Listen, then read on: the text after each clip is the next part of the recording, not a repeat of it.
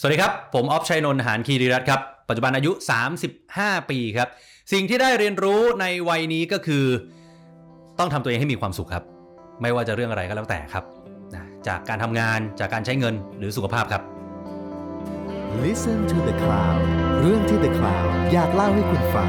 Coming of Age บทเรียนชีวิตของผู้คนหลากหลาย และสิ่งที่พวกเขาเพิ่งได้เรียนรู้ในวัยนี้ สวัสดีครับ นี่คือรายการ Coming of Age กับผม ทรงกรดบางยี่ขันครับ แขกรับเชิญของเราในวันนี้ครับ ถือว่าเป็นคนข่าวที่ถูกพูดถึงอย่างเยอะมากในยุคสมัยนี้นะครับ ว่าเป็นคนข่าวรุ่นใหม่ไฟแรงที่เป็นทั้งผู้ประกาศข่าว คนทำข่าวแล้วก็ทำข่าวหลาย ๆ ช่องทางมาก ๆ เขาบอกว่าชีวิตของเขามีแต่ข่าว 7 วันนะฮะ ซึ่งเดี๋ยวมาดูกันว่าจริงหรือเปล่านะครับ คุณออฟชัยนนท์สวัสดีครั สวัสดีครับบพี่ก้องครับ สวัสดีครับ เราจะเห็นออฟเป็นผู้ประกาศข่าวอยู่เบื้องหน้าซะเป็นส่วนใหญ่เนาะ ครับ จริงๆ แล้วชีวิตทุกวันนี้ของออฟเจ็ดวันออ อื ฟ ม ทำอะไรบ้างฮะ จริง ๆ 7 วันคือทำงาน 7 วันเลยครับ ไม่มีวันหยุด แต่ว่า ครับ จริง ๆ ใช้คำว่าหยุดเป็นตอนๆแล้วกัน ครับ คือในแต่ละห่วงวันของแต่ละวันมันจะต่างกัน ครับ แต่ว่าหลักๆเนี่ยคือ 7 วันทำงานหมดเลย อืม นะครับคือเช้ามาเนี่ยผมจะออกไปจัดรายการกีฬาก่อน ครับผม นะ ที่ ครับที่สตูดิโอช่อง 9 ครับ ครับผม อสมทของช่อง T Sport ครับผม 7 ชั่วโมงครึ่งครับ เป็นข่าวกีฬา ข่าวกีฬาล้วนๆครับ ก็คือเป็นผู้ประกาศถูกไหมฮะอ่านข่าวกี อ่าน ฬา ข่าวใช่ ก็คือผลกีฬาเมื่อคืน ถูกต้อง ครับ แล้วก็วิเคราะห์นั่นนู่นนี่อะไรก็ว่ากันไป ครับ ชั่วโมงครึ่งครับ ครับ หลังจากนั้นเนี่ยพอเสร็จปุ๊บผมก็จะมาคุยกับทีม อืม ของตัวเอง เพราะว่าผมมีแพลตฟอร์มในออนไลน์ อืม ซึ่งเป็นเพจ ครั เป็ บ น Twitter เป็น YouTube เป็น Instagram อะไรอย่างเงี้ยครับ ครับ เราก็จะลงข่าวทั่วไปกับบทความกีฬา แล้วก็เป็นช n e l ของ Newcastle ซึ่งเป็น อ่า ทีมที่ผมชอบ ครับผม เนี่ยฮะก็หลักๆเราจะมี3 Channel ที่อยู่ในในบริษัทของเรา ครับ แต่ว่าก็จะมาประชุมกับน้องๆในทีมเนี่ยแหละครับอ่ะวันนี้มีข่าวไหนประเด็นอะไรใหญ่น่าสนใจลงข่าวไหนดี เล่นพาดหัวยังไงประเด็นไหนอะไรอย่างเงี้ยครับ ครับ ก็จะประชุมทีมกัน นั่นคือครึ่งเช้า อันนี้คือครึ่งเช้าโดยประมาณ ครับ เสร็จแล้วพอเที่ยงเที่ยงๆบ่ายๆ ก็จะมาที่แกรมมี่แล้วครับ ครับผม มาเตรียมข่าวบ่าย ที่นี่เขาเรียกซอฟต์นิวส์ครับ ครับ คือเราจะนั่งอ่านกับนักแสดง ดารา ครับ หนึ่งท่านนะครับเอ่อข่าวประมาณครึ่งชั่วโมงรายการเรื่องเด่นเล่นใหญ่ทางช่องวัน เป็นข่าวทั่วไปที่เกิดขึ้นในรอบวัน 31 ข่าวทั่วไปบวกข่าวบันเทิงนิด ครับผม ๆนะครับเป็นสีสันอะไรอย่างเงี้ย จากนั้นก็เนี่ยแหละครับช่วงประมาณบ่ายสามโมงก็จะได้แวะพักกินข้าวหน่อยหนึ่ง ครับ นะฮะแล้วก็มาเตรียมข่าวเย็นละ อืม กับทีมข่าวหลัก เพราะว่าตอน 6 โมงเย็นครับ รายการเจาะข่าวข้าม 25 ช่องจิมเบม อืม 25 แล้วก็หลังจากนั้นก็ ถือเป็นราคาวิเคราะห์ข่าวถูกไหมฮะอันนี้ อันนี้อันนี้รายงานข่าวทั่วไปครับ อ่าก็มีข่าวก็คืออ่านไป อ่านไปถูกต้องครับ แต่ว่าจะมีช่วงวิเคราะห์ที่แยกออกไปที่ผมต้องยืนพูดคนเดียวประมาณ 5 นาที ครับ อยู่ในช่วงนั้นนะครับ แล้วในบางวันเนี่ยจริงๆในช่วงบ่ายบางวัน ผมก็จะวิ่งไปถ่ายอีกรายการหนึ่ง ครับ ของพี่ซีฉัดปวี เพื่อไป อืม ออนในรถไฟฟ้า MRT อะครับ อ่าครับ หรือว่าใครนั่ง MRT ก็จะอาจจะเห็นหน้าบ้าง มี take off อ่าใช่ ครับ อ่า ถูกต้องค ครั รับบ ผม รายการ Take Off ก็วิ่งไปอัดเดือนละครั้งสองครั้ง ครับ ที่สตูของพี่ซีบ้างในบางวันนะครับ แล้วก็หลังจากนั้นพอเสร็จจากช่อง GMM25 ปุ๊บเนี่ย ก็จะไปเข้าสดรายการ The Standard Now อืม ตอนสองทุ่มถึงสามทุ่ม อันนี้ก็จะเป็นรายการทอล์กครับ ครับ แบบประมาณนี้แหละครับ อืม แต่ว่าก็จะมีพูดถึงข่าวด้วย ครับผมก็เป็น ใช่ คนในกระแสในรอบวันก็เอามา ถูก คุย ต้องค กั รั น บ นะฮะ ใช่ แล้ววันเสาร์อาทิตย์ละฮะ เสาร์อาทิตย์จะอยู่ที่แกรมมี่เป็นหลักครับ ครับ มีทั้งช่องวันแล้วก็ช่อง GMM25 เช้าและเย็น วันหยุดครั้งสุดท้ายคือเมื่อไหร่ครับ วันหยุดครั้งสุดท้ายคือวันที่สามสิบธันวาคมที่ผ่านมา อ๋อ เพราะว่านั่นน่าจะเป็นวันหยุดแรกที่หยุดทั้งวัน ฮะครับ โดยที่ผมไม่ต้องทำอะไรเลยทั้งวันน่าจะเป็นครั้งแรกในรอบ ผมจำไม่ได้แล้วอะกี่เดือนหรือกี่ปีก็ไม่รู้ครับ อืครับ แต่นั่นนั่นคือวันแรกเพราะว่าเดอะสแตนดาร์ดอัดเทปแล้ว ครับ เอ่อที่นี่ผังเป็นละครรีรัน อ่า เป็นละครมาราธอนอะไรอย่างเงี้ยค ครั รับ บ ก็เลยนั่นแหละครับหนึ่งวัน แต่ว่า 31 กับ 1 ไม่หยุดเหรอครับ ไม่ได้หยุดครับ โอ้โห ชีวิตคนข่าว วันนั้นก็คือมามาอ่านตอนตอนเย็นเนี่ยแหละครับ ทั้งสองวัน ครับ ใช่ แล้ว 30ธันวาวันนั้น 1 วันนั้นทำอะไร หนึ่งวันนั้นผมใช้เวลาไปกับครอบครัวครับ ครับ คือผมอยากกินกุ้งแม่น้ำ ครับ มานานมาก จริง ๆ แต่ก่อนเนี่ยชอบกิน แต่ว่าไม่มีเวลาไปกิน อืม ก็เลยใช้ถือโอกาสวันนั้นแหละครับ ให้ที่บ้านจองร้านอาหารอะไรเงี้ยแล้วเราก็ไปกินกุ้งแม่น้ำริมแม่น้ำแค่นั้นเองครับแค่นั้ คน รับ ผมก็แฮปปี้แล้วครับ คือเราก็จะเมื่อก่อนนะฮะก็จะคุยกับคุณสบคุณสรยุทธ์โผมหน้าจอทุกวันแล้วก็ ครับ เป็นห่วง เอ๊ะ ถ้าเขาเจ็บเขาป่วยจะทำยังไง อืม แต่ฟังดูของออฟเนี่ยไม่ใช่แค่อ่านข่าว ดันมีประชุมทีมมีต่างๆนานาด้วย ครับ ซึ่งอาจจะทำแทนกันยากอะเนาะถ้า ใช่ ออฟป่วย หรือติดธุระขึ้นมาทำไงฮะเนี่ย ผมก็อยากรู้เหมือนกัน ยังไม่เคยเกิดขึ้น ยังไม่เคย ผมไม่เคยป่วยเลยครับ เออ คือเคยแต่โดนกักตัวเพราะว่าเสี่ยงโควิด ครับ เพราะว่าไปใกล้ชิดคนที่เป็นอะไรเงี้ย อืม แต่ผมยังไม่เคยเป็นแล้วผมก็ไม่เคยป่วย เออ ด้วยที่ผ่านมาผมก็งงเหมือนกันว่าผมรอดไปได้ยังไง แต่มันก็จะมีช่วงเวลาที่มันมันมันไม่ว่างมาก ๆ ที่ ครับ เราก็ต้องปล่อยให้ทีมทำอะไรอย่างเงี้ยครับก็เราก็เชื่อใจน้องๆในทีมครับส่วนงานที่เอ่อมันอยู่หน้าจอหรือว่าเป็นอีเวนต์อะไรอย่างเงี้ย ครับ เราก็ต้องนำทำณจุดนั้นให้มันดีที่สุดก่อน เรียกว่าณวันนี้ชีวิตของออฟก็เป็นคนข่าวร้อยเปอร์เซ็นต์อาจจะ ว่า เกินร้อยด้วยซ้ จะว่าอย่างนั้นก็ได้นะแต่จริงๆงานร้องเพลงก็ยังรับนะฮะ แอบขาด ำเอาเวลาที่ไหนไปทำเนี่ย เพราะแต่ก่อนแต่ก่อนเนี่ยช่วงเขาเรียกว่าช่วงเปลี่ยนผ่านแล้วกัน ครับ ช่วงเปลี่ยนผ่านจากบันเทิงมามาทำข่าว ครับ ครับ ด้วยความที่เราก็ยังมีเพื่อนๆ พี่ๆน้องๆ อ่า ในวงการบันเทิงใช่ไหมครับ ครับ มันก็ยังมีพอมีคอนเน็ชันอยู่บ้าง อืม เขาก็ชวนไอ้ยพี่ออฟไปร้องเพลงประกอบซีรีส์ไหม อืม ประกอบละครโฆษณาไหมอะไรเงี้ย ครับ ก็ยังพอมีอยู่ บ้าง อาจยังรับอยู่ ได้ครับ อ่ะทีนี้ก่อนเรากลับมาคุยกับชีวิตปัจจุบันนะฮะขอย้อนอดีตกลับไปซะก่อนนะค ค รั รั บบ ว่าชีวิตในวัยเยาว์ออฟ อืม เติบโตมากับครอบครัวแบบไหนครับ ผมใช้คำว่าเป็นครอบครัวที่มีระเบียบวินัยแล้วกันครับ อืม จะเข้มงวดไหมอาจจะไม่ได้ขนาดนั้น แต่ว่ามีระเบียบวินัย เพราะว่าเอ่อคุณพ่อคุณแม่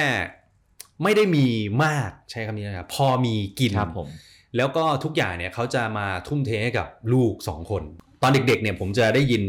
อยู่บ่อยๆนะครับว่า ที่บ้านเนี่ยไม่ได้ไม่ได้รวยมาก ครับ แต่ที่บ้านส่งผมเรียนเปียโน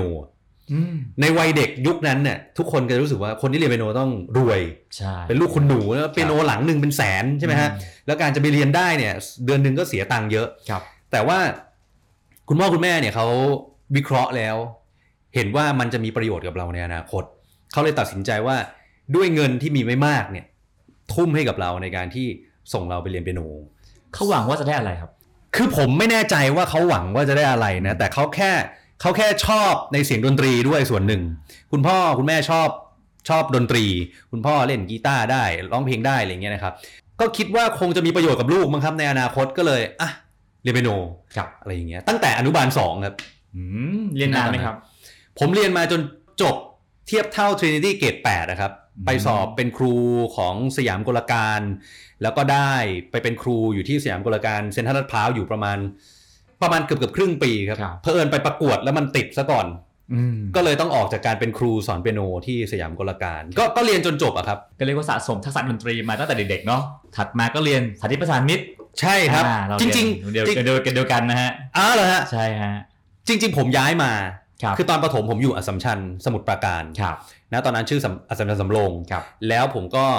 มาสอบตอนมหนึ่งอันนั้นก็ยอมรับว่าจริงๆ ไม่ได้สอบแค่ประสานมิตรหรอกครับ ครับ ก็เราก็ไปสอบทั่วแล้วฮะ อืม สาธิตรามสาธิตประสานมิตรสาธิตปทุมวัน ครับ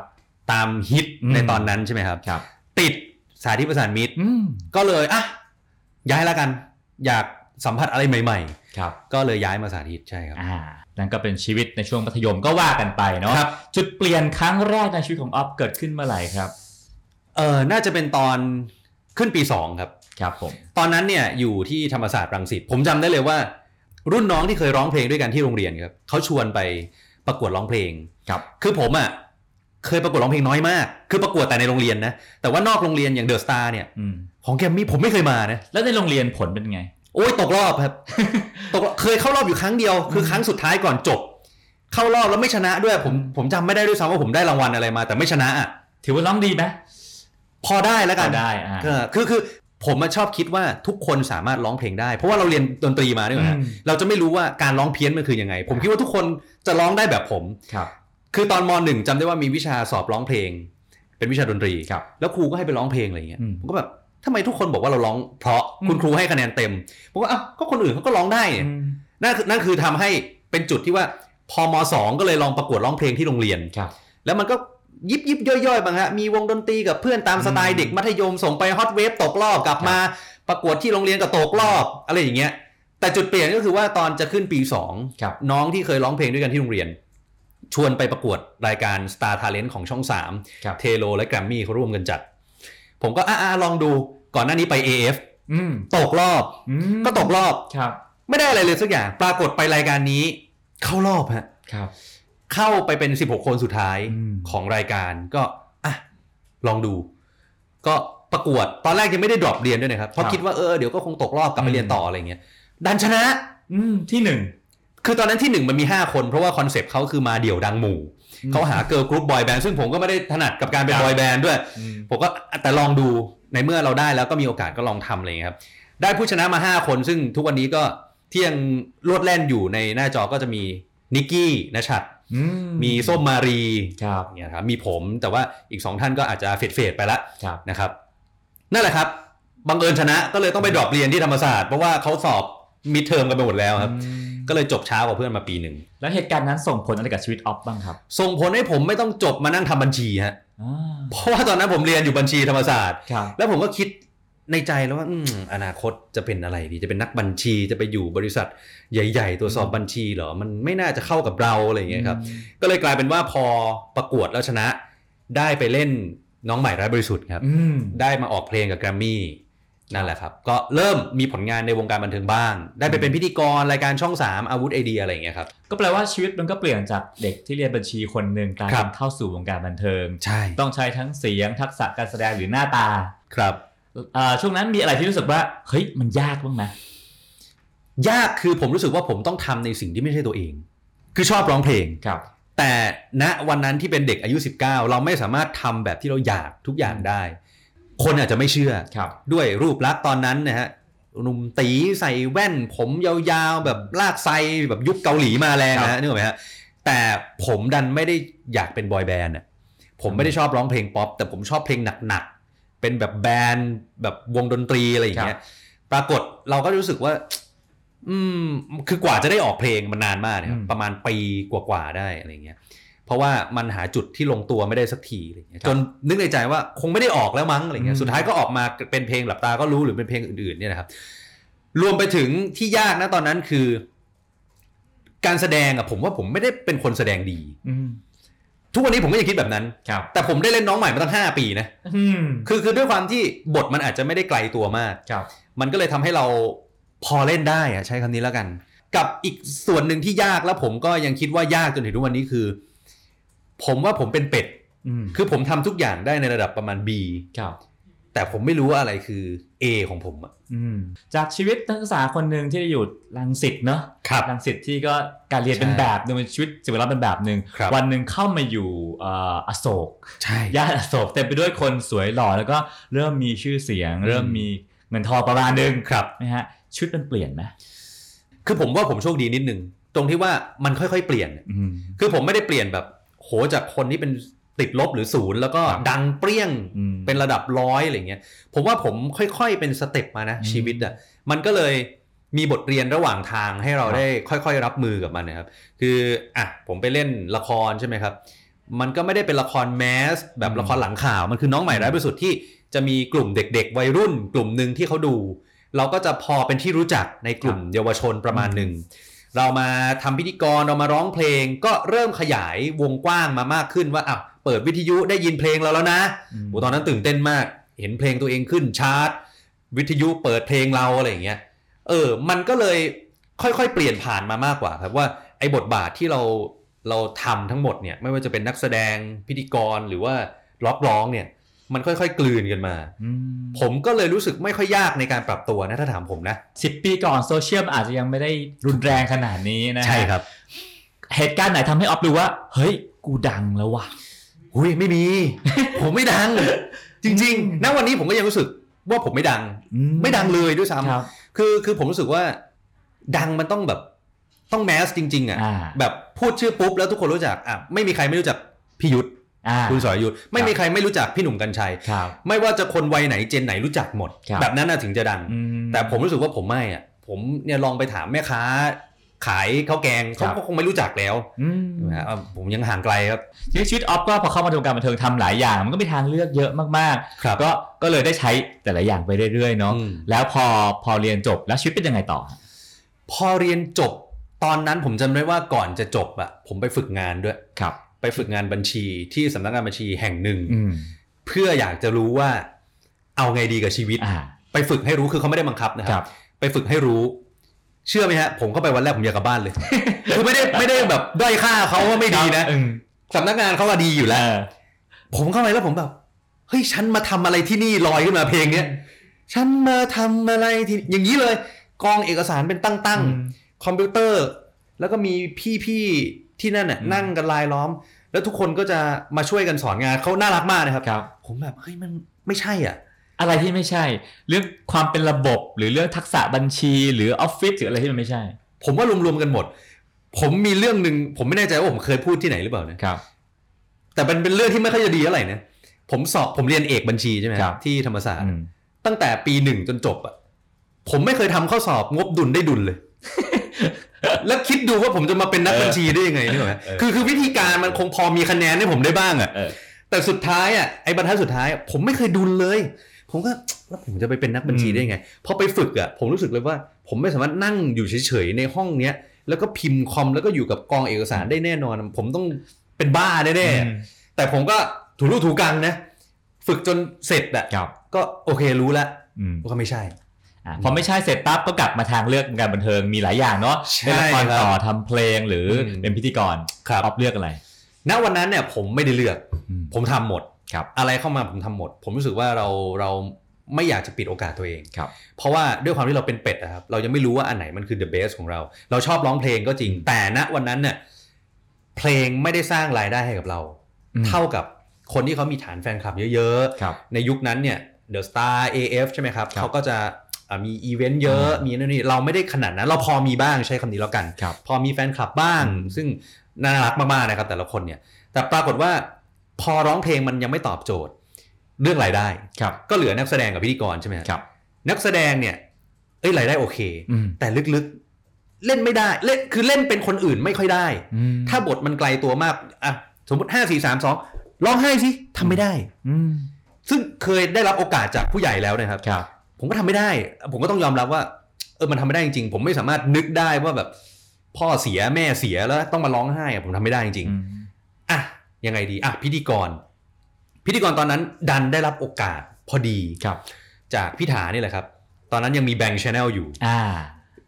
ถ้าเกิดยุคเก่า ครับผม รุ่นก่อนๆ น่าจะรู้จัก เป็นช่องเคเบิล ช่องเคเบิลที่เป็นช่องของแกรมมี่ ครับ ที่เปิดเพลง มีรายการเพลงรายการวัยรุ่น ครับ ออนทั้งวันอย่างเงี้ย ด้วยความโชคดีคือพิธีกรประจำเขาลา อืม แล้วผมเนี่ยก็คืออยู่ GMMTV พอดี ก็เป็นนักร้องอะไรอย่างเงี้ยแล้วพี่ถาก็คงเห็นว่าเออมันก็ทำพิธีกรมาบ้าง อืม ก็ลองมาดูมาแทนเขาแทนไปแทนมาก็ได้มาทำ ครับ ใช่ก็ได้มาทำอยู่พักหนึ่งปรากฏแบงค์ปิด เอ้า ปิดอีกตอนนั้น ก็ก็เลยแต่ตอนนั้นเริ่มเห็นแนวทางแล้วอะว่าเฮ้ยงานพิธีกรนี่แหละ รู้สึกเป็นตัวเองมากที่สุด ครับ เพราะว่าเราไม่ต้องเป็นเป็นใครนึกออกไหมครับอืม ไม่ต้องมีชื่อเป็นคนอื่นอะไรเงี้ยอ่ะก็เรานี่นา อืม แล้วก็เลยอ่ะคิดในใจว่าน่าจะมาทางนี้ ครับ อืม อืมวิธีการทำงานพิธีกรแบบออฟ ครับ สูตรของออฟหรือสไตล์ของออฟคืออะไร ผมก็ไม่แน่ใจว่ามันเรียกว่าสไตล์ว่าอะไรนะ แต่ ครับ ว่าผมรู้สึกว่ามันต้องมันต้องทำกันบ้านหนัก อืมแม้กระทั่งรายการเพลงอะเหรอ ใช่ครับ คือคือผมไม่สามารถพูดไปโดยที่ไม่รู้ว่าเพลงนั้นมันมันของใครร้องว่าอะไรหรือไม่เคยฟังมาก่อนน่ะ อ่า ผมรู้สึกว่าแบบนั้นมันจะไม่ค่อยรับผิดชอบกับคนดูสักเท่าไหร่นะครับ เหมือนกับอ๋อเขาบอกว่าเนี่ยเพลงใหม่ อืม ฝากโปรโมทหน่อยนะ แล้วเราก็โปรโมทไปโหเพราะมากเลยครับ มันดีอย่างนั้นมันดีอย่างนี้แต่ว่าเรายังไม่เคยฟังอ่ะ อืม มันก็จะมีความกระอักกระอ่วนใจนิดหนึ่ง ครับ แม้ว่าโอเคเราบางบางในวงการบันเทิงครับบางทีมันก็เป็น P อง PR ใช่ไหมครับ อืม แต่ว่าเรารู้สึกว่าเราต้องฟังก่อนเนี่ยต่อให้สมมติผมไม่ชอบเพลงเนี้ย อืม แต่เราจะเลือกพูดแง่ดีของเพลงเพลงเนี้ยให้ได้ เพื่ออ ม ให้เขาขายได้หรือมีคนฟังอ่ะเราจะไม่พูดข้อเสีย ครับ แต่เราเลือกพูดข้อดีที่เรามองเห็นจากสิ่งสิ่งนั้น อืมนั่นเป็นนั่นเป็นแนวทางของคอนเทนต์ ณ เนาะ ตอนนั้นใช่ครับ อ่าถ้าเป็นสไตล์ล่ะฮะสไตล์ก็พิธีกรมีหลายแนวเนาะอย่างพี่เรก็จะเป็นแนวแบบพูดมัน อ่ มันา นอกกรอบสุด ครับ ก็เป็นวิธีการพูดเป็นแบบไหน ณตอนนั้นเนี่ยผมว่าผมเป็นคนจริงจังนะ อ่า คือผมไม่ค่อยตลก อืม แต่แต่แต่มันเหมือนโดนบีบบังคับให้มันตลก เพราะ เออ รายการมันวัยรุ่นใช่ไหมฮะ เออ แต่ว่าคนรอบข้างเขาตลกไง เออ มันก็เลยทำให้เหมือนกับ เราก็ตลกได้บ้าง แต่แต่ถ้าไปถามคนอื่นๆเนี่ยก็จะรู้สึกว่าโอเค ถ้าต้องเข้าเรื่องก็ต้องโยนมาที่เรา อ่า ถ้าต้องเข้าเรื่องราวที่มันเป็นเรื่องเป็นราว ครับ ที่มันจริงจังขึ้นมาหน่อยอย่างเงี้ยอ่ะเราก็รับนั้นบทนั้นไป แสดงว่าเริ่มเจอแนวทางของความจริงจัง ใช่ อ่า ใช่ฮะ ครับผมอ่ะทีนี้จุดเปลี่ยนครั้งถัดมาของออฟคืออะไรครับ หมดสัญญาที่ผมบอกว่าแบงก์ปิด ครับ แบงก์ปิด สัญญาหมด อืม แล้วก็ทุกอย่างเนี่ยผมจำได้ว่าปลายปีนั้นน่ะช่วงธันวาคมเนี่ยผมมีรายการอยู่ทั้งหมดนะรวมๆกันทุกอย่างทุกงานประมาณ 5 รายการ อืม ก็โอเคนะครับชีวิตกำลังดีแฮปปี้ ทั้งทั้งรายการทั้งละคร ปรากฏมกราคมต่อมา ผมหายหมดเลยฮะเหลืออันเดียว ครับ จากห้าเหลือหนึ่งจากที่แบบต้องไปทำงานเดือนหนึ่งแบบประมาณยี่สิบวันอะ อืม ผมเหลือมกราคมอ่ะ ผมเหลือไปทำงานสองวัน อืม แล้วผมว่าเฮ้ยขอโทษนะชิบหายแล้ว อืม อย่างนี้เลยเพราะว่าเอาไงต่อดี อืม สัญญาหมด ละครน้องใหม่ตอนนั้นก็เริ่มเฟดแล้วเขา ครับ ก็เริ่มจะเป็นเจนใหม่ อืม พิธีกรช่องแบงยุคนั่นนู่นนี่เอาไงดีชีวิต นั่นคืออายุอายุเท่าไหร่ฮะตอนนั้น เออน่าจะประมาณ 24 25ครับ อืม ประมาณ 25 ถ้าผมจำไม่ผิด ครับ แล้วมันเป็นปีที่ทีวีดิจิตอลจะขึ้นจะ ครับ เปิดช่องไม่ใช่แค่ 3579 แล้วมันจะตู้มมา 20 กว่าช่อง ครับ ตอนนั้นผมก็เอาละถึงเวลาแล้ว ผมก็ทำโปรไฟล์ของตัวเองครับ ครับ ไปยื่น ทุกบริษัท ไม่ถึงกับทุบแต่ว่าถามจากพี่ๆที่เรารู้จัก ครับ ในวงการเนี่ยแหละครับว่า พี่ช่องนั้นเปิดไหมช่องนี้เขารับไหม อืม ไปยื่นอยากจะเป็นผู้ประกาศข่าว ขอกลับไปนิดนึง อืม ทำไมแกรมมี่เขาไม่เซ็นต่อ คือคือผมเข้าใจว่าณตอนนั้นเนี่ยมันเป็นช่วงเปลี่ยนผ่านด้วยครับ อ่า คือเราอาจจะไม่ได้เป็นตัวหลักขนาดนั้น อ่า แล้วก็เขาอาจจะยังนึกไม่ออกว่าเราจะทำอะไร อ่า ได้บ้าง ยังไม่สุกงอมเต็มที่ อ่าใช่ครับ เราก็เลยตัดสินใจว่าทีวีที่เราจะขึ้น แล้วเราอยากอ่านข่าวมาตั้งนานแล้ว ครับ ด้วยความที่สมัยเด็ก ๆ เนี่ย เราก็ชอบอ่านข่าว หนังสือพิมพ์หน้าหนึ่งกีฬาเราอ่านหม ครั ด บ แล้วก็อ่ะยี่ห้าแล้ว มันต้องโตได้แล้ว ครับ จะมาเป็นพิธีกรวัยรุ่นแบบนี้ อ่า ไปจนถึงอายุเท่าไหร่นึกไหม ครับ หมดสัญญาทุกอย่างพอดี ไปอ่านข่าว อืม ยื่น ตอนนั้นผมจำได้ว่าไปนิวทีวี ของเดลินิว ใช่ครับ ครับผม ซึ่งตอนนี้เป็น JKN ไปแล้ว ครับ ไปเนชั่น ครับ แล้วก็ไปช่องสาม อืม ผมก็ยื่นยื่นยื่นไปอย่างเงี้ยแล้วก็ไปคุยไปแคสนั่นนู่นนี่อย่างเงี้ยนะครับ สุดท้ายก็ได้มาประมาณหนึ่ง อืม ก็ก็ไปคุยแล้วที่นั่นจะรับที่นี่จะรับแล้วเงื่อนไขเป็นยังไงอะไรเงี้ย ค ค รั รับบ ปรากฏสุดท้ายเนี่ยแกรมมี่ก็จะขึ้น อืม คือช่องวัน ครับ ณตอนนั้น อืม ผมก็เอาละสัญญาผมหมดผมเอาที่นี่ไม่เอานั่นนู่นนี่ อืม ผมก็เตรียมจะไปที่อื่นละ ครับ ปรากฏวันดีคืนดีครับ ก็มีโทรศัพท์จากค่ายเดิมมาบอกเนี่ย คุณบอยทะคนเกียรติ อืม หาผู้ประกาศ ครับ ทั้งผู้ประกาศหลักทั้งผู้ประกาศบันเทิง ลองไปแคสไหม อืม ผมจำได้ว่าอ่ะผู้จัดการเก่าผมเนี่ยก็พามาแคสอ่ะก็ลองดูเราก็คิดว่าเออเออได้ก็ได้ไม่ได้ก็ไม่เป็นไรอะไรเงี้ยเพราะว่าเราก็ไปยื่นกับที่อื่นไปแล้วใช่ไหมครับ สุดท้ายปรากฏผมจำได้แม่นเลยว่า ได้ แล้วพี่บอยเนี่ย ให้คนโทรมาหาผมเพื่อนัดคุยกัน เพราะว่าตอนนั้นผมก็บอกไปแล้วว่าเฮ้ยแต่ผมอะไปยื่นที่อื่นแล้วนะ อืม ผมจะไปแล้วนะตอนนั้นน่ะ อืม ปรากฏมานั่งประชุมกับพี่บอยในห้องนะครับ ครับ นั่งคุยกันสองคนปิดห้องคุย แล้วพี่บอยก็ถามคำถามหนึ่งผมจำได้เลยว่า คุณคิดว่าคุณเป็นคนจริงจัง หรือไม่จริงจังมากกว่ากัน เพราะว่าตอนนั้นเหมือนกำลังไฟล์เอาท์อยู่ว่า ถ้าจะเอาผมอะทำอะไรดี อืม จะเป็นบันเทิง พิธีกรบันเทิง หรือจะเป็นผู้ประกาศข่าวหลักอะไรอย่างเงี้ย ครับ ผมก็บอกว่าผมจริงจังครับพี่ผมว่าผมไม่ค่อยตลก ม เออผมว่าผมจริงจังอะไรอย่างเงี้ย สุดท้ายเนี่ยพี่บอยก็บอกว่างั้นก็คือชวนมาทำงานด้วยกัน ม ผมก็อ่ะขนาดนี้อ่ะโหพี่บอยมานั่งคุยกับเรา ตัวต่อตัวขนาดเนี้ย ก็ต้องเอาแล้วไหมอ่ะ อืม ไม่รู้แหละตอนนั้นจะได้ทำอะไรแต่อ่ะโอเค ก็ตัดสินใจแล้วก็ต้องขออภัยทุกที่ตอนนั้นด้วย ครับ ที่แบบเออเราเหมือนเทเข้ามาอะไรอย่างเงี้ยนะครับ สุดท้ายก็เลือกช่องวัน อืม นะตอนนั้น ซึ่งพี่บอยให้อ่านข่าวอะไรฮะตอนนั้น เอาจริงๆนะตอนนั้นผมตุ้มต่อมมาก เพราะว่าช่องมันยังไม่ขึ้น อืม แต่มันอยู่กระบวนการเตรียมงาน ซึ่งเราไม่รู้ไงฮะเราก็เป็นฟันเฟืองตัวเล็กๆ คนทำงานที่เราไม่รู้ว่าเฮ้ยหนึ่งเดือนผ่านไปก็แล้วสองเดือนก็แล้ว เงียบเงียบ อืม กึ๊ด สามเดือน เริ่มโทรฮะ เดือนที่สามเริ่มโทรหาพี่ที่รู้จักแล้วพี่ตกลงเข้าเอาผมอยู่ไหมเนี่ย อืม ถามอย่างนี้เลยตกลงเข้าเอาผมอยู่ไหมเนี่ยแล้วผมต้องทำอะไรอ่ะ อืม ผมแบบเลือกแล้วนะอย่างเงี้ยบอกเอาเอาเอาเอาสุดท้ายช่วงแรกด้วยความที่อ่าลุกเราด้วยครับ ครับ ต่างๆนานาอาจจะยังดูเด็กดูวัยรุ่น ก็เลย พิ่งสิบห้าเนาะ ใช่ครับ แล้วผมก็ยาวๆอยู่ด้วยตอนนั้นอะไรเงี้ยก็เลยไปทำเป็นพิธีกรกับผู้ประกาศข่าวบันเทิง ครับ ใช่ในยุคแรกก็รายการวันบันเทิง ซึ่งทุกวันนี้ก็ยังมีนะครับ อืม แต่ว่าเราก็ไม่ได้ทำด้านบันเทิงแล้ว ก็ไปทำบันเทิงก่อนนะตอนนั้น ก็ถือว่าเป็นการซ้อมมืออย่างอย่างไม่โหดมากถูกไหมฮะ จะว่าอย่างนั้นก็ได้เหมือนค่อยๆค่อย ๆ เปลี่ยนตัวเอง อืม จากอ่ะโหลดเล่นเป็นคนในวงการบันเทิง ครับ มาเป็นคนที่พูดคุยกับคนในวงการบันเทิงอะไรอย่างนี้ ครับผม การอ่านข่าวมันยากตรงไหนฮะ อ่านข่าวบันเทิงตอนนั้นแหละ อ่าย ากตรงที่ผมรู้สึกว่า คือผมเป็นคนติดตามวงการบันเทิง ดูละครบ้าง ดูหนังบ่อยในช่วงนั้น อืม เรารู้สึกว่าเรารู้ไม่หมด นึกออกนึกออกไหมฮะ ม คือคือบันเทิงเนี่ยมันมีหลายแขนงมาก ครับ ยกตัวอย่างเช่น ละคร อืม ละครก็อ่ะละครช่องวัน ครับ ละครช่อง 3 ช่อง 7 ตอนนั้นอะไรเงี้ย ครับ ดาราก็มีหลายช่อง อืม โหแล้วจะรู้ยังไงได้ทั้งหมดอ่ะอ่ะอันนั้นก็ยากหนึ่ง แล้วรายการบันเทิงเอาเพลงอีก อืม เพลงก็อยู่ในบันเทิง อืม โอ้โหเพลงสากลเพลงไทย เอาหนังอีก ครับ หนังไทยหนังต่างประเทศ แล้วจะรู้ยังนางงามอีก นึกนึกนึกออกไหมฮะคือมันเป็นความยากที่ต้องทำกับบ้านหนัก แต่ณตอนนั้นผมอาจจะโชคดีนิดนึงคือผมเริ่มจัดวิทยุแล้วด้วย ครับ ผมได้ไปจัดวิทยุกับเวอร์จินนะตอนนั้น ครับ ตอนเช้า อืม ผมก็เลยไปผมเป็นดีเจอยู่กับพี่อ้อนลัคนาตอนนั้น ครับ ด้วยความที่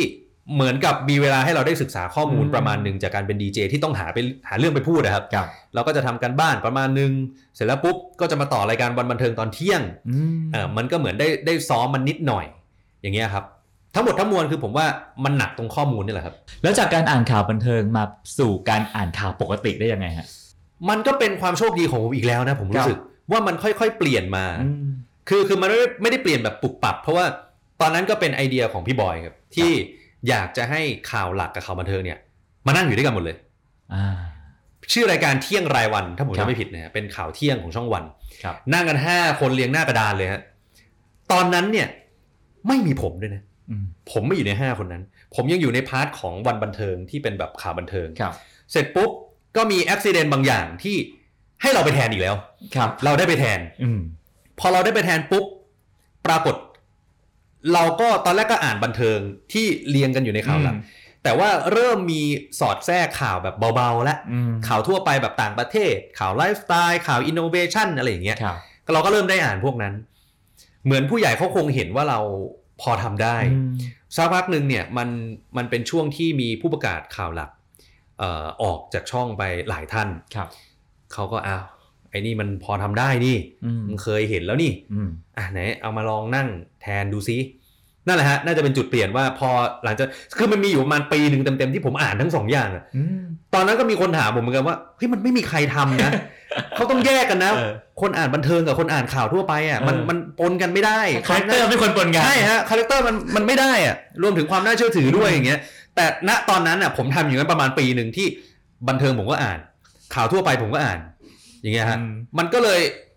เป็นสองขาที่ควบคู่กันมานะตอนนั้น พิธีกรมันอ่ะเรียกว่าผู้ประกาศข่าวยุคนั้นนะเนาะก็ต้องหาทางทำตัวเองให้มันโดดเด่นเพราะว่า ครับ ทีวีมันเยอะมาก อ่าใช่ แล้วก็เขาว่ากันว่าเรตติ้งรายการข่าวขึ้นกับผู้ประกาศ ครับ ใช่ไหมฮะ แล้วก็ออฟก็เป็นผู้ประกาศหน้าใหม่เนาะ อืม ทำยังไงให้คนจำเราได้ ผมว่าคนจำผมไม่ได้ เอาพูดตรงๆนะตอนนั้น เออ ผมว่าคนจำผมไม่ได้ พยายามไม่ให้เขาจำเราได้ เป้าหมายผมไม่ได้พยายามให้คนจำได้ อืม ณตอนนั้นผมคิดแค่ว่าทำยังไงให้ข่าวที่เราอ่านไปเนี่ย มันถูกต้อง อ่า ดีที่สุด อ่ะ รับผิดชอบกับคนดูและสังคมแค่นั้นเองครับ ผมไม่ได้คิดว่าทำยังไงให้คนจำได้ หรือทำยังไงให้เราดังขึ้นมาจากการอ่านข่าว ไม่ได้คิดเลยนะตอนนั้น แค่คิดว่าลำพังแค่อ่านอ่ะก็ก็ยากแล้วนะตอนนั้นเนี่ย เออเออ แค่อ่านข่าวให้ถูกต้อง ผมยังจำได้เลยยุคนั้นเนี่ย ผมศึกษาจากพี่ๆห ครั ลาย บ ๆท่านมากอย่างพี่อุ๋ยภาคภูมิซึ่งตอนนี้อยู่ไทยรัฐนะครับ ครับ ตอนนั้นผมอ่านกับพี่อุ๋ยด้วย พี่แดนนี่พิชชาพัฒน์หรืออีกหลาย ๆ ท่านมากๆเนี่ย พี่อุ๋ยเนี่ยจะให้คำแนะนำผมเยอะมาก อื นะ ม ตอนนั้น เพราะว่าผมใหม่มาก ครับ เติมอันนี้สิเสริมอันนี้สิลองรับอันนี้ไหมอะไรอย่างเงี้ย อืม คือแกน่ารักมากนะณตอนนั้นคือให้คำแนะนำหลายอย่างมาก ผมก็อ๋อแล้วครับครับ ผมก็จะพยายามคิดแล้วโปรยยังไงไม่ให้เหมือนในสคริปต์ณตอนนั้นจดไว้เลยอ๋อจะโปรยอย่างนี้อ๋อฟังเอ้ยอ๋อพี่เขาโปรยแบบนี้เฮ้ยไม่เห็นเหมือนในสคริปต์เลยทำไมเขาคิดได้ทำไมเขาเท้าความแค่นี้อะไรเงี้ยผมจด ผมก็จดไว้ในสคริปต์ผมอ๋อถึงข่าวแล้วละเราจะโปรยอ๋อโปรยอย่างนี้อย่างนี้อย่างเงี้ยฮะค่อยๆเรียนรู้ซึมซับมาเรื่อยๆณตอนนั้น อืม นั่นแหละฮะแล้วมันก็เลยค่อยๆ เปลี่ยนมาผมว่าจุดเปลี่ยนจุดหนึ่งน่าจะอยู่ช่วงที่ในหลวงรัชกาลที่ 9 สวรรคต ครับ ผมได้ไปนั่งอ่านข่าว ตอนนั้นเนี่ยก็อยู่ในช่วงไว้อะไรใช่ไหมครับ ครับ แต่ว่าเราต้องอ่านข่าวหลัก แล้วก็ออกไปทำบันเทิงด้วย แต่ว่าก็จะเป็นบันเทิงในในในช่วงที่เอ่อไว้อะไร ครับ เหมือนกับสองขาตรงนั้นน่ะที่เราทำตลอดหนึ่งปีอะมันทำให้เราเก่งขึ้นน่ะโดยไม่รู้ตัวครับณตอนนั้นนะฮะก็เลยไม่ได้คิดว่าอ๋อต้องดังหรือต้องรู้จักอ่ะคิดแค่ว่าเราต้องเก่งขึ้นเรื่อยๆอ่ะโอ้โหพี่อุ๋ยอ่านได้ขนาดนี้ ค พี่ รับ แดนนี่พูดได้กี่ภาษา พี่เดียลิลลี่ทำไมเอนเตอร์เทนเก่งจัง อืม เอ้ย แล้วเรามีอะไรอ่ะ เรายังมีไม่ถึงเขาเลย เพราะฉะนั้นเราทำยังไงให้เราแบบ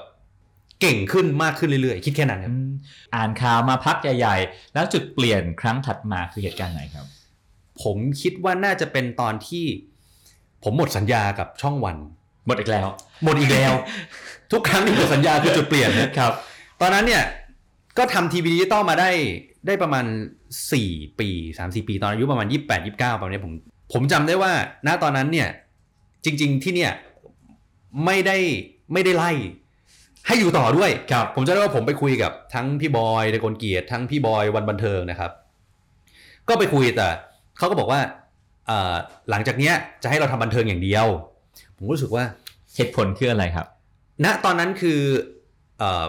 มีผู้ประกาศที่เป็นผู้ประกาศแบบมืออาชีพจริง อ่า ๆ จากช่องอื่นมา ซึ่งผมเข้าใจได้ครับ อืม เพราะว่าแน่นอนโอ้โหเขาเซียนกว่าเก่งกว่าเขาทำข่าวมาเป็น 10 ปี ส่วนเราคือแบบเราทำแบบหลายอย่างอะฮะ ครับ ควบคู่กันมาแล้วก็ไม่ได้จริงจังแบบทางข่าว ลงพื้นที่ก็ยังไม่เคยลง แล้วก็โอเคเข้าใจในความ ครับ ความ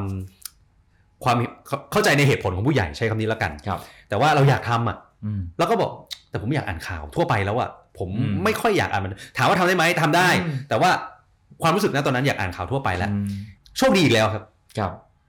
พิธาครับ ครับ จาก GMTV ผมจำได้เลยตอนนั้นผมอยู่ต่างประเทศด้วย เอ๊ะไดเ c กอินสตาแกรมเด้งขึ้นมา จากพิธา อืม ออฟมาอ่านข่าวเย็นช่อง GMM 25 กันไหม อืม มีหรือจะ ไม่ไป อยากอ่านข่าวอยู่แล้ว ครับ แล้วเขาชวนว่ามาปั้นรายการให้หน่อย อืม เพราะว่าทางนั้นเนี่ยเขาก็เป็นช่วงที่เปลี่ยนแปลงพอดี ครับ อยากจะให้เรตติ้งมันขึ้นอะไรอย่างเงี้ยครับ ก็เลยตัดสินใจก็ไปลาพี่บอย พี่บอยผมขออนุญาต ครับ ไปอ่านข่าวหลักกับพี่ถานะครับ อืม ช่องจีเอ็มยี่สิบห้า ครับ นั่นแหละฮะ ก็เป็นอีกจุดเปลี่ยนหนึ่งเพราะว่าเราเหมือนเราทิ้งบันเทิงไปเกือบเต็มตัวใช้คำนี้แล้วกัน เกือบเต็มตัวแล้ว ยังมียังพอมีงานบันเทิงบ้าง เช่น พิธีกรอีเวนต์หรือว่างานไลฟ์นั่นนู่นนี่อะไรอย่างเงี้ยครับ แต่ว่าหลักๆคืออ่านข่าว เราก็ไปอ่านข่าวช่อง JMM 25 เต็มตัวแล้วข่าวเย็นไปคุยกับเขาเลยอื้อหือช่วยวางคิดนั่นนู่นนี่กับทีมงานอะไรอย่างเงี้ยครับว่าทำยังไงให้เรตติ้งมันขึ้น ครับ จนมันขึ้นมาได้จริง อืม ๆ ในช่วงหนึ่งปีนั้นน่ะ ทำยังไงครับ ผมก็ไม่รู้นะ เออมันมันมันอาจจะดวงด้วยส่วนหนึ่งแล้วก็ อ่า อีกส่วนเนี่ยผมว่าทีมเวิร์กของ อ่า ทีมอ่ะมีส่วนสำคัญมาก อืม ๆ แล้วก็ผู้ประกาศอีกสองท่านตอนนั้นครับ ครับ พี่กริดเจนพนิชการกับคุณอาม ซึ่งตอนนี้อยู่พีพีทีวี ครับ นะครับก็ช่วยกัน อืม สามคนตอนนั้นเป็นสามหนุ่มตอนเย็น ครับ จนมันมีเรตติ้งกลับขึ้นมาประ แล้ว มาณ คุณ หนึ่ง ออฟมาทำอะไรครับ คือผมว่านะตอนนั้นนะ ผมเก่งขึ้นเพราะทุกๆคนน่ะด้วยความที่ก่อนหน้านี้ที่ที่เราบอกว่าเราพยายามจะเก่งขึ้นใช่ไหมเหมือนเราได้เอาประสบการณ์จากที่ผมเล่าเมื่อสักครู่อะมาใช้แบบเต็มๆแล้วอ่ะ ครับอ่าๆ ก่อนหน้านี้เราเหมือนเราถ่างขาใช่ไหมฮะ ครับ แต่ณตอนนั้นน่ะ เราไม่ต้องถ่างแล้วเราอ่านแต่ข่าวเย็น อืม เราก็โฟกัสไปเลยสองชั่วโมงตอนเย็น หรือ ครับ ชั่วโมงครึ่งประมาณเนี้ยครับ แล้วก็โฟกัสเลยอ่านทุกข่าวทำกันบ้าน ช่วยทีมบอก เอาข่าวนั้นไหมเอาข่าวนี้ไหมช่วยคิดกันอะไรอย่างเงี้ยครับ แล้วผมก็เอาประสบการณ์ที่เรียนรู้มาจากพี่ๆทุกคนที่ผมซึมซับมาเนี่ย ครับ ซัดเข้าไป แจกจ่ายเข้าไปนะตรงนั้น เพราะว่าตอนนั้นเนี่ยเรานั่งตรงกลางด้วย มีพี่กริดกับพี่อาร์มนั่งประก โอ้ บ โห เราก็ต้องพยายามโฮคุมรายการด้วยกันกับทุกๆ คนอย่างเงี้ยครับเราก็พยายามแบบโอเคโอเคอย่างงี้เนี่ยเหมือนเหมือนพยายามใช้ทุกอย่างครับ ให้มัน go on ไปด้วยกันเหมือนเป็นเหมือนเป็นสถานศึกษาอีกแหล่งหนึ่งเลยนะฮะ ครับ ณตอนนั้นนะครับ จากนั้นก็ทำให้เอ่อเริ่มเป็นที่รู้จักมากขึ้น ใช่ครับ ไหมฮะ อ่านไปได้ปีหนึ่งครับ ครับ ตอนนั้น ก็กลับมาหาพี่บอยอีกรอบหนึ่งเพราะว่าควบรวมช่อง ครับ ก็แต่ยังอยู่ช่องเจมี่ยี่สิบห้าเดอะสแตนดาร์ดติดต่อมาครับ อ่า จริง ๆ อ่ะ ผมได้ยินมาสักพักหนึ่งแล้ว ว่าเดอะสแตนดาร์ดสนใจ ครับ แต่ว่ายังไม่ได้มีใครทาบทามจริงจัง ครับ พอเราผ่านมาสักระยะหนึ่งพออ่านได้สักปีกว่าอย่างเงี้ยครับก็อันนี้จริงจังแล้ว ครับ มีโทรศัพท์มา อืม จริง ๆ บอกว่าพี่เคนนักครินทร์อยากคุยด้วย ครับ แล้วก็หูระดับพี่เคนจะมานั่งคุยเลยเหรออะไรเงี้ยนัดกินข้าวกันแถวทองหล่ออย่างเงี้ยครับก็มีพี่ๆเดอะสแตนดาร์ดพี่เคนแล้วก็พี่ๆอีกหลายๆคนเนี่ยมานั่งล้อมเราอยูอย่างเงี้ยครับ ครับ ก็ตกใจมากนะตอนนั้นแบบ แต่เขาก็ให้เกียรติเรามากครับ อืม ณตอนนั้นผมรู้สึกว่าผมเป็นเด็กน้อยมากอะเราไม่ได้มีประสบการณ์มากมายขนาดนั้นเราอ่านจริงจังไปได้แค่ปีกว่าเองอะแต่เขาอยากได้เราไปทำงานด้วย อืม ก็โหไม่มีปฏิเสธอยู่แล้ว เราก็ตัดสินใจโอเค ก็บอกที่นี่ว่าขออนุญาตไปทำด้านออนไลน์กับ Standard นะครับ เป็นเชิงทอล์กสัมภาษณ์ ที่นี่ก็ต้องขอบคุณผู้ใหญ่ที่นี่ด้วยก็อนุญาตให้ไปทำที่ The The Standard ก็โอเพนมากครับอ่าออฟอยากทำอะไรรีเควสมาได้เลยอะไรอย่างเงี้ยครับนั่นก็เป็นจุดเปลี่ยนครั้งสำคัญคือ กลายเป็นว่าเราก็มีหลายขาอีกแล้ว ก่อนหน้านี้เราหลายขาคือข่าวหลักกับข่าวบันเทิง อืม ตอนนี้หลายขาคือข่าวทีวีกับ ข่าวออนไลน์ อืม เราก็ทำควบคู่ไปด้วยกัน ครับว่ากันว่าเอ่อรายการทอล์กรายการคุยข่าวนะครับ คืนเนี้ยปราบเซียนมาก โหยากมาก เพราะว่ามันมันต้องใช้ทั้งการเลือกประเด็นการดิวแขกให้ได้เอาแขกมาก็ต้องไปเค้นให้ได้ ครับ เค้นให้ได้ต้องสนุกอีก ใช่ ออฟว่าอะไรที่มันยากสุดของการทำรายการของออฟ ผมว่าคือการคุยกับแขกนี่แหละครับ แต่ก่อนเนี่ยผมรู้สึกว่าตั้งแต่ผมทำงานมา ผมว่าจุดอ่อนที่สุดของผมอะ ครับ คือการเป็นพิธีกรสัมภาษณ์ อืม แต่ก่อนผมรู้สึกว่าผมสัมภาษณ์ไม่เก่ง ครับ ผมคิดไม่ออกว่าผมต้องคุยอะไร อืม ต้องถามอะไร ต้องมีสคริปต์อะไม่มี อืม สคริปต์ผมตาย ผมคุย ผมคิดไม่ออก ครับ แล้วผมก็รู้สึกว่าทำยังไงดีอะอยากเก่ง ครับ นั่นแหละฮะผมก็เลยบอกสแตนดาร์ดว่าผมอยากทำทอล์ก อืม แต่ผมไม่เก่งมากนะ แต่ผมอยากเก่ง ครับ ก็เลยเป็นที่มา ทีนี้ที่ยากที่สุดก็คือเวเวลามาทำเนี่ย มันมันไม่รู้ว่าแขกแต่ละคนเนี่ยเขาจะมาไม้ไหนอ่ะ อื ผมใช้คำนี้แล้วกัน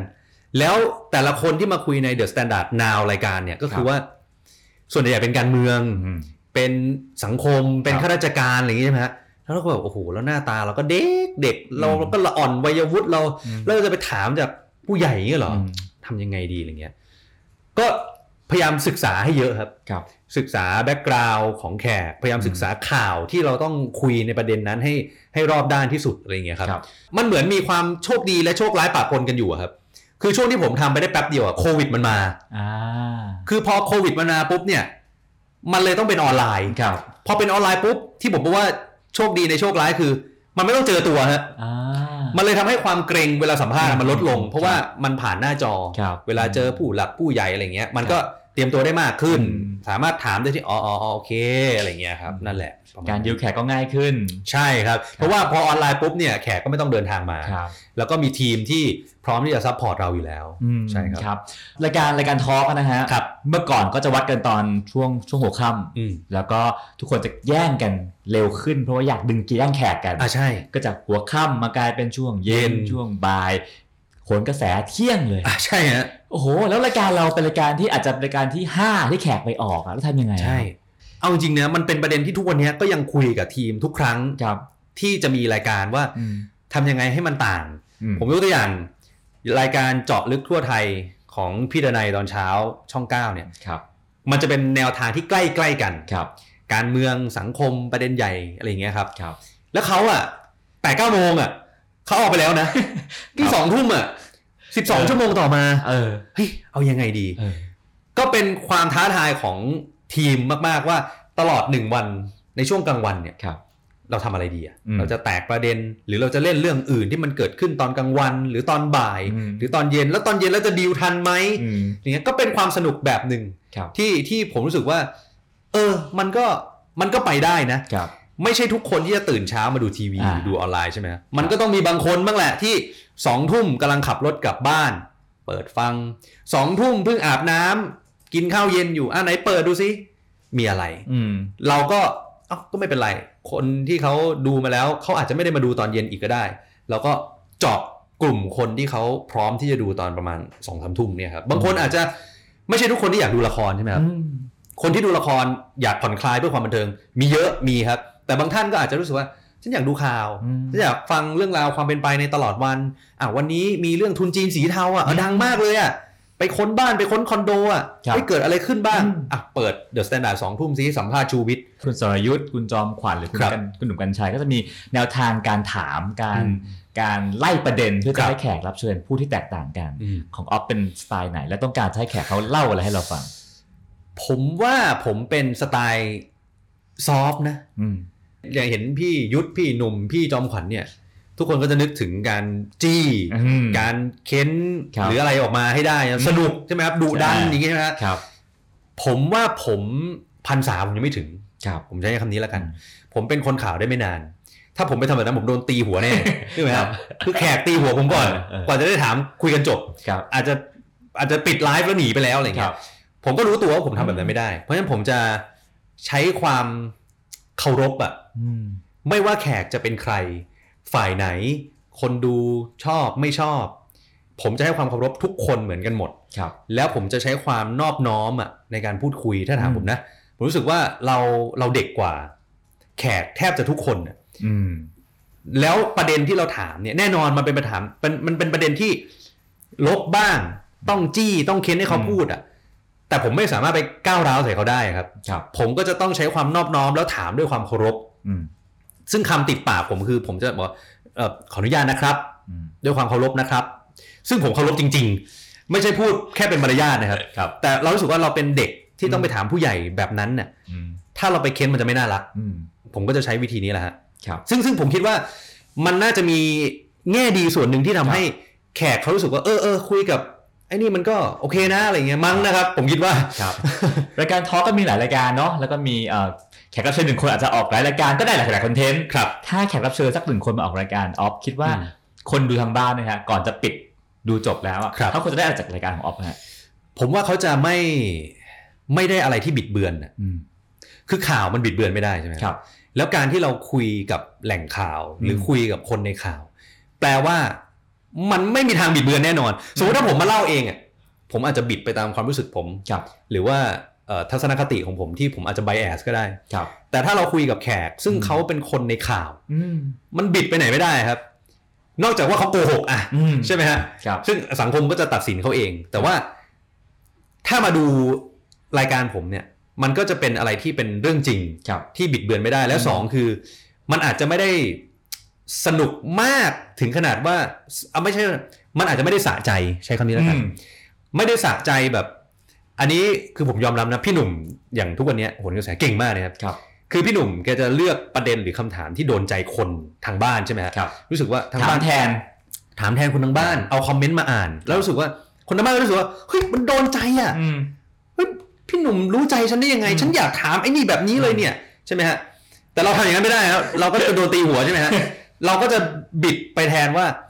ทำยังไงให้คนดูยังได้รับสารแบบเดียวกันน่ะ อ่า แต่ไม่ใช่ไม่อาจจะไม่ได้สะใจเท่า ครับ แต่แต่ไม่ตกหล่น อ่า ใช้คำนี้แล้วกัน สารครบถ้วนนะ ใช่ครับใช่ครับ อืมออฟทำแค่อ่านข่าวอย่างเดียวก็น่าจะน่าจะเหนื่อยพอแล้วทำไมต้องทำเพจทำไมต้องทำสำนักข่าวของตัวเองด้วย จุดเริ่มต้นคือตอนนั้นเนี่ย งานนี้ไม่เยอะฮะ แค่นั้นเองครับ คือจุดเปลี่ยนก็คือที่ที่บอกว่าที่ผมต้องอ่านบันเทิงอย่างเดียวอะ ครับ แล้วไม่ได้ทำข่าวหลัก ผมอยากทำข่าวหลัก อ่าฮะ ผมก็เลยเอาเพจโซเชียลของตัวเอง ที่ตอนนั้นเอาไว้ลงร้องเพลง อ่า ลงงานอีเวนต์ไว้คุยกับแฟนคลับเนี่ย เอามาทำข่าว แค่นั้นเองครับ อยากอ่านข่าวหลัก ไม่มีที่อ่าน ผมอ่านในของตัวเองก็ได้ ผมตั้งกล้องมือถืออัดคลิปหนึ่งนาทีถึงสามนาที แล้วก็เล่าสิ่งที่อยากพูดไป เอาข่าวมาจากไหน ก็เนี่ยครับ อ่านจากเว็บไซต์สื่อต่าง อ่า ๆ ส แล้ว รุป ก็ ข่าวมาให้ สรุปมาเองเขียนเอาไว้จดเอาไว้ในในของตัวเอง แล้วก็มาเล่า แล้วก็ไม่เอายาว เพราะคนไม่ดู อ่า ผมก็แค่หนึ่งนาทีถึงสามนาที เอาประเด็นใหญ่เรื่องหนึ่งหรือสองเรื่องมาพูดหนึ่งถึงสามนาที อืม ลงในเพจของตัวเองก่อนนั่นคือจุดเริ่มต้น เสร็จปุ๊บอ้าวงานเริ่มเยอะ อืม ไม่มีเวลามานั่งอัดคลิปแล้วทำไม่ไหว อืม ทำยังไงดีไม่เสียเวลา อืม แต่อยากลงข่าวอะ ครับ ไม่อยากให้คนพลาด เพราะคนเริ่มรู้เริ่มรู้แล้ว ครับ เอาอย่างนี้นะ ก็เลยตัดสินใจว่าจะลงข่าว แต่ทำคนเดียว ผมก็จะยึดหลักว่า ผมให้เกียรติแล้วก็ให้ความเคารพทุกคนที่ไปเอาข่าวมา อืม ผมก็เลยไม่ใช้ภาพเขา อืม ไม่ใช้คลิปเขา ครับ ก็เลยงั้นตัวอักษรแล้วกัน เราคิดเองได้นี่ อืม พาดหัว ผมก็เลยคิดเองเป็นตัวอักษร ให้น้องที่ตอนนั้นเรียนปริญญาโทด้วยกัน คครับ นหนึ่งครับเฮ้ยเขาเก่งกราฟิกทำกราฟิกให้พี่ตัวหนึ่งเอาแบบสี่เหลี่ยมจัตุรัสนะ จะได้ลงทีเดียวทุกแพลตฟอร์ม ไม่ต้องยุ่งยาก อืม ทำมาให้หน่อยเขาก็ทำมาให้เป็นทุกวันเนี้ยฮะก็คืออันนี้แหละที่ที่ลงอยู่ทุกวัน แล้วก็เราก็ฟอนต์อะไรเดียเอาฟอนต์ที่มันอ่านง่ายเห็ คน รับ ชัดก็เลือกฟอนต์มาทำสีบรรทัดปังปังปังปังพาดหัวจบ อืม นั่นแหละฮะจุดเริ่มต้น แค่นั้นเอง อืม เออ แค่ ซึ่ง อยากทำ ซึ่งพี่ประทับใจมุมมองที่บอกว่าเออไม่อยากไปเอาภาพเขา ใช่ครับ เอาคลิปเข้ามาใช้ ผมมีหลักการว่าทุกคนเหนื่อยอะครับ เออ นักข่าวที่กว่าจะได้ข่าวข่าวหนึ่งมาโอ้โหวันหนึ่งบางทีเขาเสียเวลาไปทั้งวันแล้วเพื่อแค่ตามข่าวเดียวหรือสองหมายอย่างเงี้ยครับ อืม แล้วเราจะไปเอาเขามาแบบสมมุติเขาไปถ่ายคลิป บุกตามตำรวจไป อืม ค้นคอนโด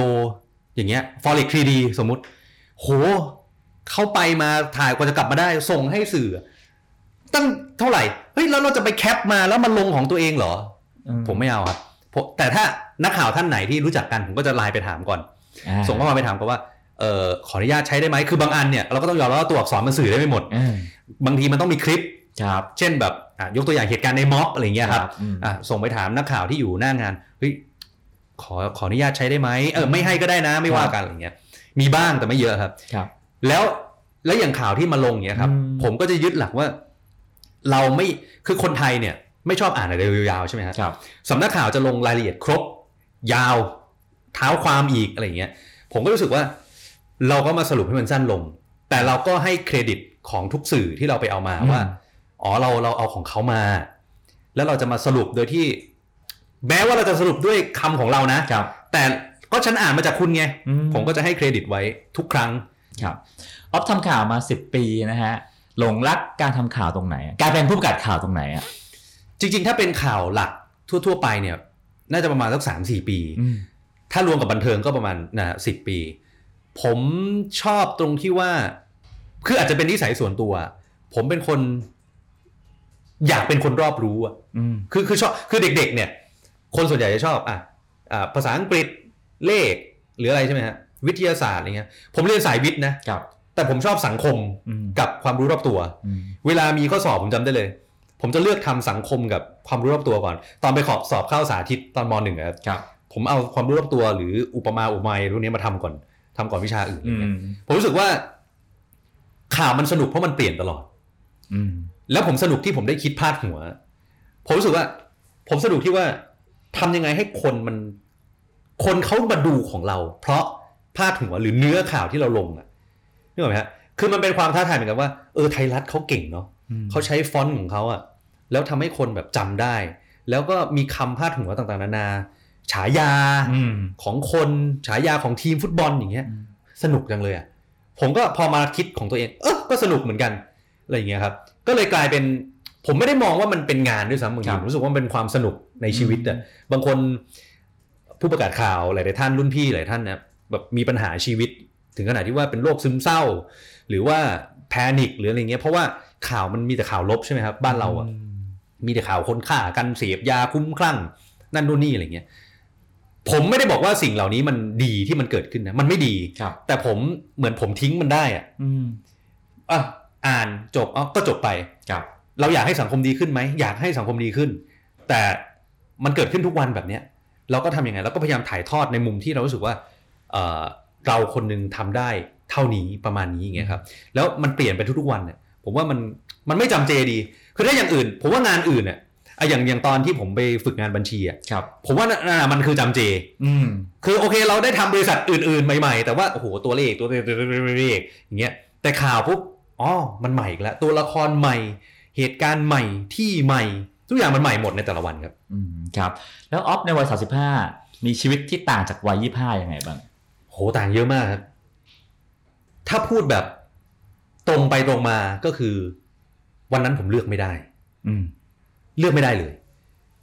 ย้อนไปที่คุยตอนแรกครับ มีอะไรเข้ามาผมทำหมด ครับ เพราะผมรู้สึกว่ามันเป็นโอกาสที่ทำให้เราต้องพัฒนาตัวเอง ให้เราเก่งขึ้น ผมเลือกไม่ได้ครับ แล้วอย่าเรายังไม่รู้ด้วยว่าอะไรคือดีที่สุด อืม รับหมดณวันนี้ผมก็ยังไม่ค่อยรู้เท่าไหร่นะว่าอะไรคือ A ของผม แต่ผมรู้สึกว่า B บวกมันชัดขึ้น อืม ณวันนี้มันมันเห็นเริ่มเห็นแล้วว่า อ๋อข่าวหลัก ข่าวทั่วไปข่าวกีฬา พูดคุยสัมภาษณ์ มันเริ่มเป็นแนวทางที่ที่มันเด่นชัดขึ้นมา ร้องเพลงร้องไหมร้องอยู่ อืม ทำได้อยู่ ชอบอยู่ แต่มันอาจจะกลายเป็น B ธรรมดาไปแล้วอะไรอย่างเงี้ อื ยครัมบแล้วก็เราเลือกได้มากขึ้น อืม ฟังดูหน้าหมันไส้นะฮะแต่ว่าเลือกได้เนี่ย คือถ้าไม่เลือกเนี่ย ผมต้องแยกร่างแล้วนะตอนนี้ อืม แต่ว่าเราเลือกได้มากขึ้นหมายถึงว่า เราต้องพิจารณาองค์ประกอบ คิดให้มันถี่ถ้วนขึ้นเนี่ยผมใช้คำนี้แล้วกัน อืม ว่าเราจะทำหรือเราไม่ทำอะไร แล้ววันนี้งานที่ออฟจะทำคืออะไร และไม่ทำคืออะไร